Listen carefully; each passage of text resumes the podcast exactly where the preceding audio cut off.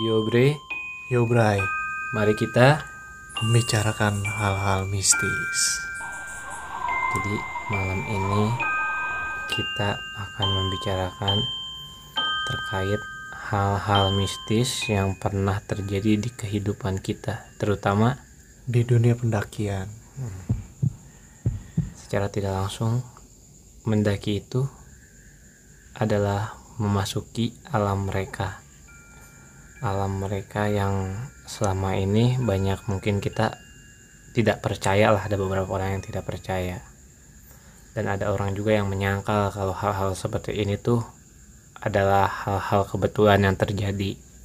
ya seba sebagian atau bahkan kebanyakan orang tuh menganggap bahwa kejadian kayak gini tuh tahayul gitu.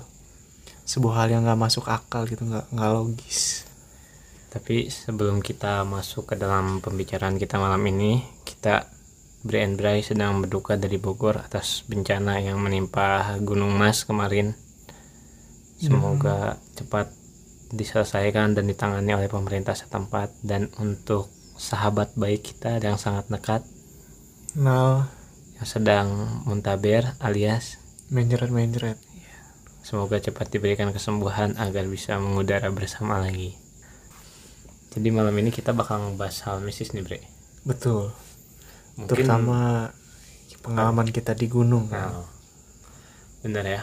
Kalau kata orang tuh pengalaman di gunung tuh banyak yang menganggapnya senang-senang doang, dapat sunset, dapat sunrise ya. Kita dapat banyak pemandangan-pemandangan lah di gunung itu, tapi ternyata di balik keindahan gunung menyimpan sesuatu yang berkaitan dengan hal-hal yang tidak bisa dipercaya melalui nalar dan pikiran ya. Iya betul. Sebenarnya hal-hal yang kayak gitu tuh di gunung udah jadi kayak hal lumrah gitu ya. Betul. Terutama bagi gue sendiri dari pengalaman gue. Ya, silakan lu dulu yang bercerita. Eh, setiap mendaki gunung kayak selalu aja sih ada hal-hal mistis yang gue alami.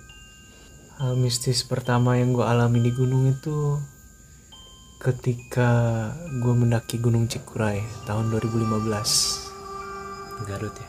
Iya betul di Garut.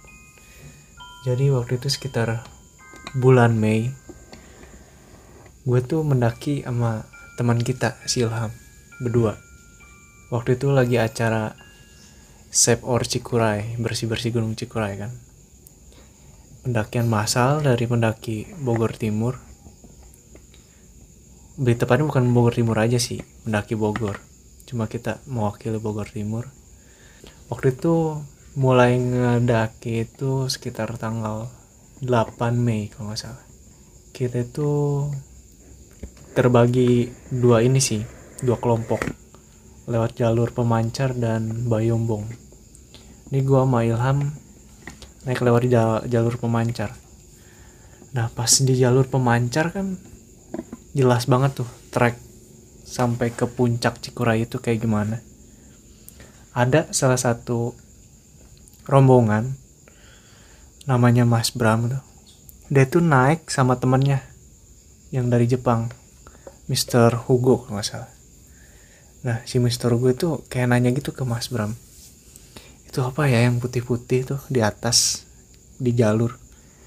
Dengan angkuhnya gua menjawab kuntilanak kali lagi ngecamp.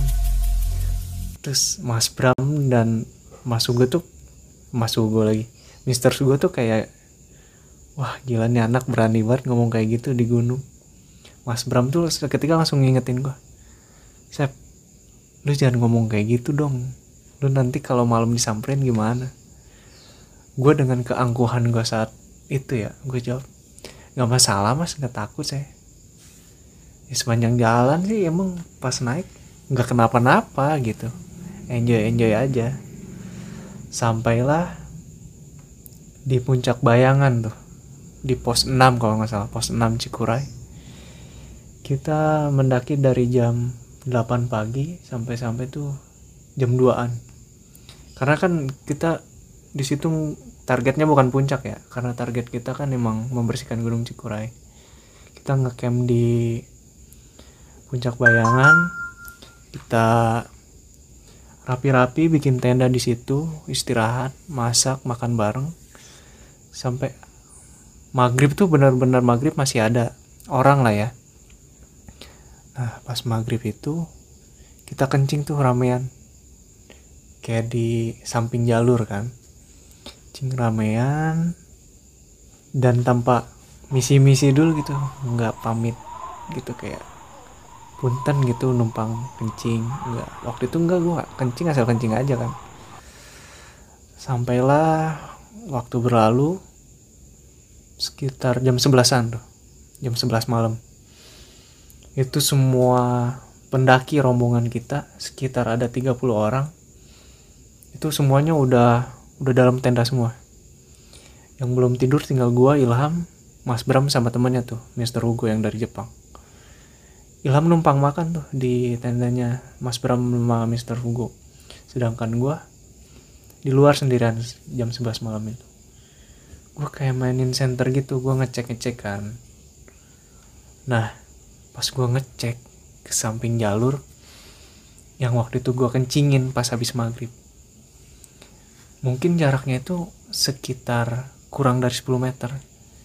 Ketemulah gue sama sosok kuntilanak yang gue tantang di jalur pemancar. Jadi emang mitosnya di situ penunggunya ya sosok itu, sosok wanita itu yang disebut Mbak Kunti. Ya kuntilanak lah ya kita sebut gitu.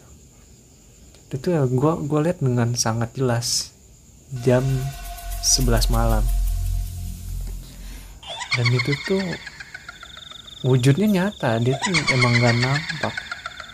Dan mukanya tuh nggak nggak kelihatan. Titipan rambut semua.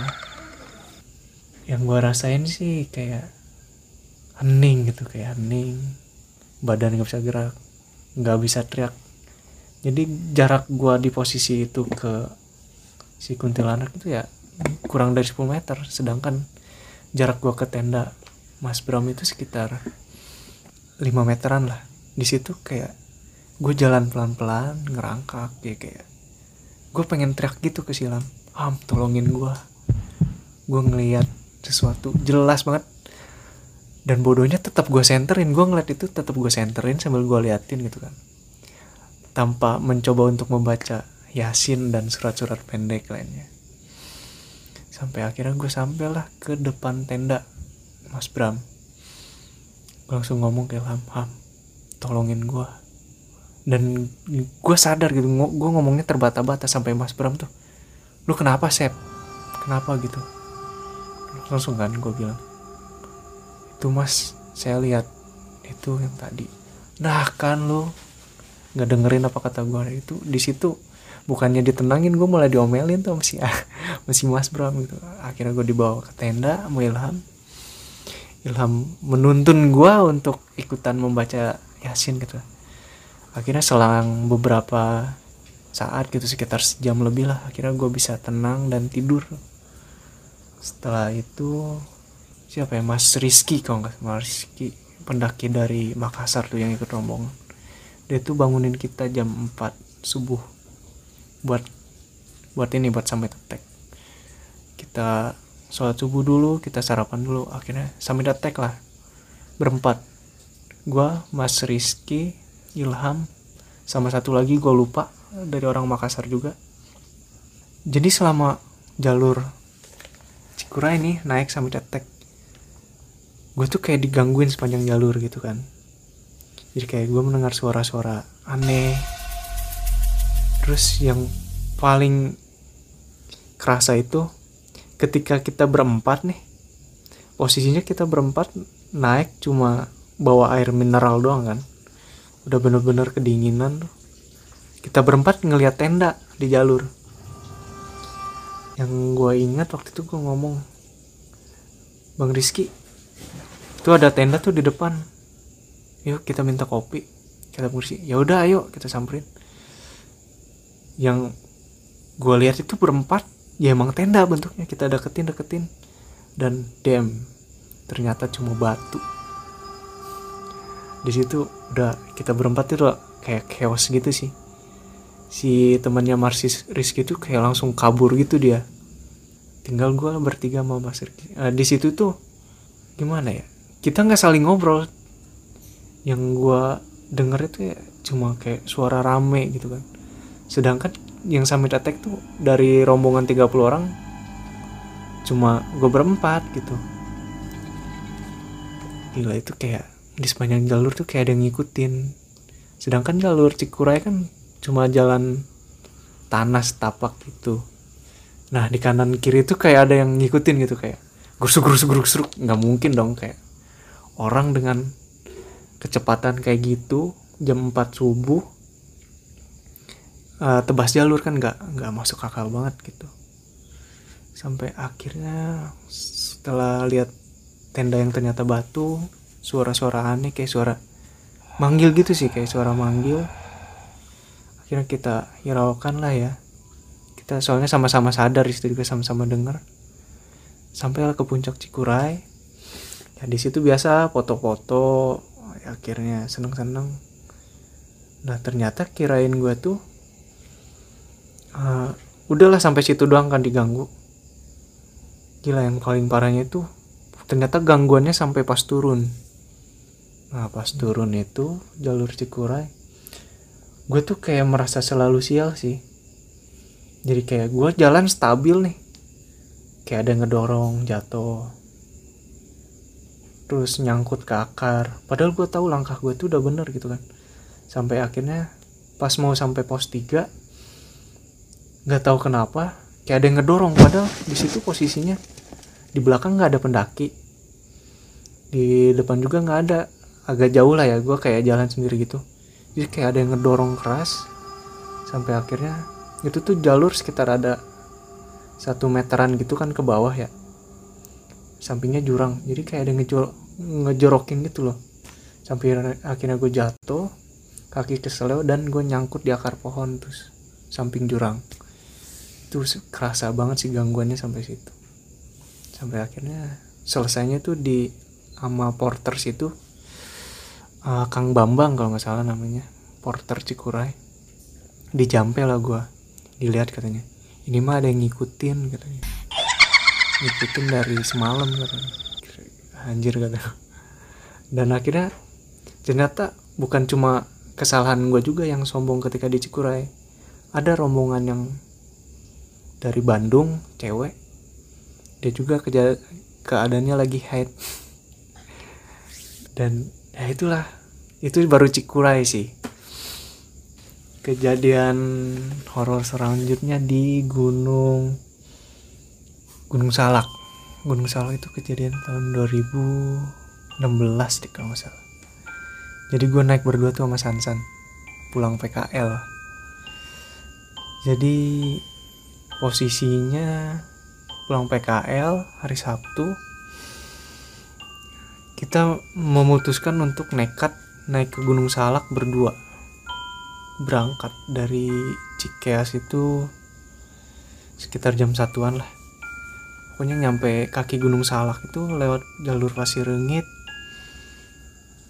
sekitar hampir maghrib lah ya singkat gue nah di situ tuh sama warga setempat udah diingetin gitu. Bahasa Sundanya gini jang arek kamarana gitu kan. Terus maghrib paur bisa ayah nanaon di jalan. Nah di situ tuh emang posisi gue masih sebagai apa ya rasa iya aing gitu loh masih pendaki-pendaki angkuh gitu lah belum dewasa. Gue cuma bisa jawab rek naik bu gitu. Tenan naon abdi mah Guys biasa abdi kayak orang dia gitu kan naiklah berdua sama Sansan posisinya waktu itu udah maghrib tuh hujan. Kita naik berdua kita nggak hirauin apa kata-kata orang situ. Berdua awalnya aman aja sih. Masih ketemu jalur. Tapi tiba-tiba mau mendekati Isa udah mulai bener-bener gelap. Kabut bener-bener tebel jalan udah nggak kelihatan. Nah yang bener-bener kerasa itu kayak ada suara-suara loh Bray. Kayak suara orang-orang. Hmm kayak gitu kayak nggak mungkin sih ada suara. Orang ngedahem di hutan tuh nggak mungkin. Sampai kayak akhirnya udah rumah warga udah jauh.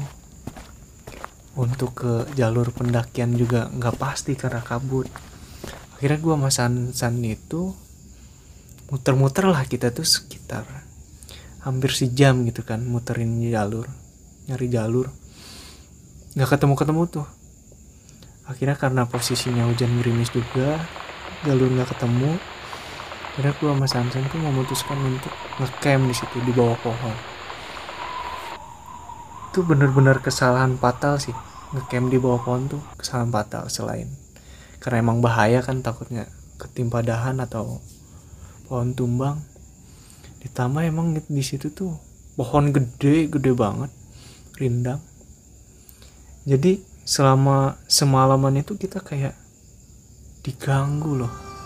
Kayak San-San itu sampai kayak mimpi gitu. Ditambah gak ada tenda bener-bener nekat dengan suara-suara dan sekelebat bayangan-bayangan tuh kayak udahlah dua orang tolol gitu. Bayangannya se semalaman diganggu dengan bayangan-bayangan. Angin nah ini angin yang nggak masuk akal itu kalau angin harusnya kan ketika ada angin pohon gitu kan dahan daun-daun.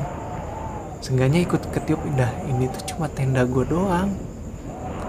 Sedangkan tenda gue kan rendah dong lebih rendah dari pohon kan. Aneh banget sampai akhirnya kita terjaga tuh cuma tidur tuh nggak nyenyak juga selalu ada aja. Kayak dibangunin kayak ada ngegebah gitu kayak tenda tuh kayak goyang gitu. Sampai akhirnya pagi lah. Bangunin Sansan. Nah si jalur ini yang selama semalaman kita cari ternyata ada di samping tenda kita sendiri. Kita tuh bener-bener dibutain wajar sih emang karena keangkuhan kita juga. Ya gitulah. Emang brengsek sih kalau misalkan lu mendaki dengan angku tuh lu nggak akan selamat sampai akhirnya gue memutuskan sama Sansan udah san lah. Usah kita lanjutin ke atas. Nggak beres kan kata gue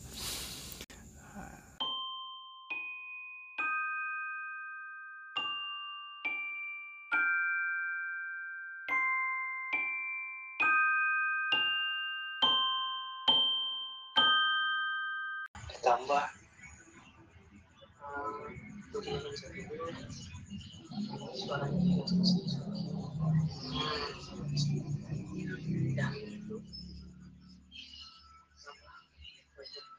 sekitar jam dua.